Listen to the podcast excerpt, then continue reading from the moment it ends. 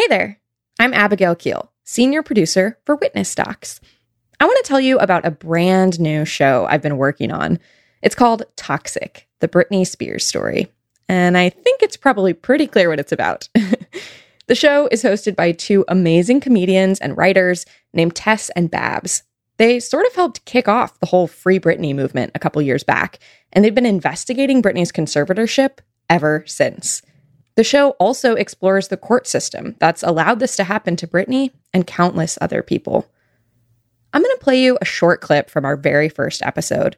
If you like it, go subscribe right now to Toxic: The Britney Spears Story and hear the whole episode. You'll also be first in line to hear the rest of the series. Okay, here's a clip. Tess and Babs are talking about how they got sucked into this story.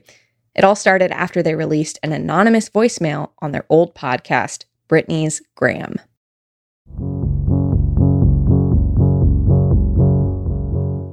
So we sat down to record episode 75 of Britney's Gram. This is a big deal, guys. I hope that wherever you are, you're somewhere that you're able to receive some big information and feel a lot of things and have your mind blown. We titled it #FreeBritney and released it in the middle of the night. We figured that way it would reach enough corners of the internet by dawn, and then there would be no stopping it.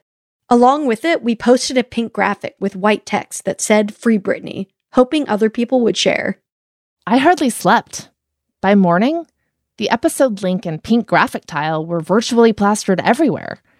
What really took it to the next level was when Lynn Spears showed her support. Entertainment Tonight made a segment about it.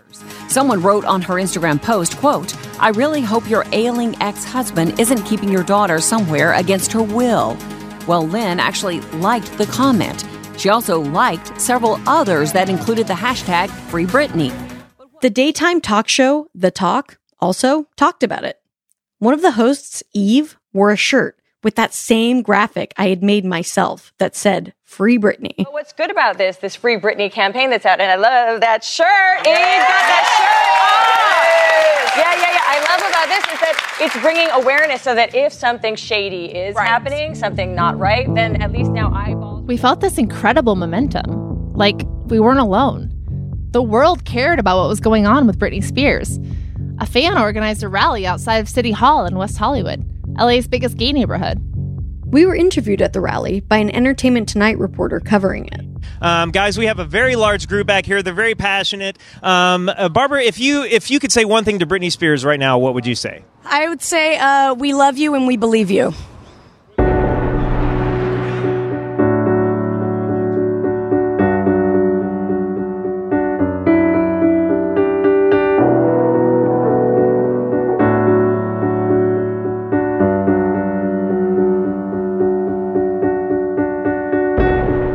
The whole reason we decided to put out that Britney's Gram episode was we hoped that the public pressure would shake things up. And it seemed to work. The day after that first rally, a new hearing was set in Britney's case.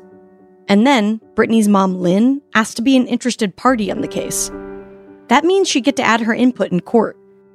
This had never happened in the history of the conservatorship. It had always been just Jamie calling the shots. Change seemed to be brewing.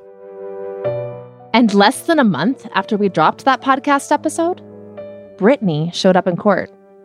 In a closed hearing, she confirmed what the paralegal said about her stay in the mental health facility, that she'd been sent there against her will. Observers weren't allowed inside the hearing, but I did see Britney after it was over. She was being ushered onto an escalator by security. She was wearing a black turtleneck and a red skirt.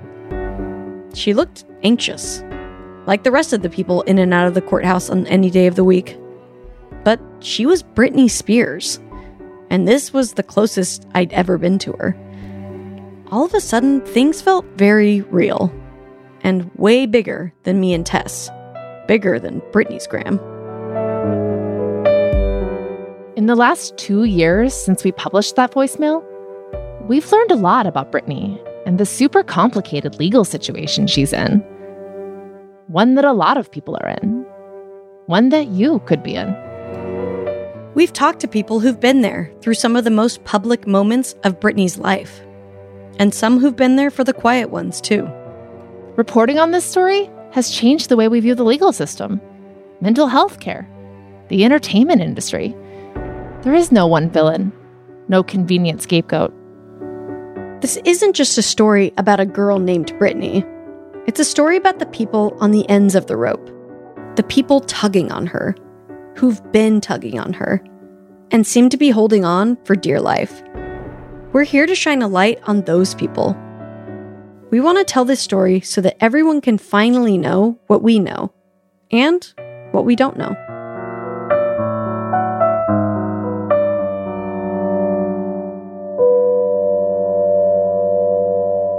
Toxic: The Britney Spears Story is out now.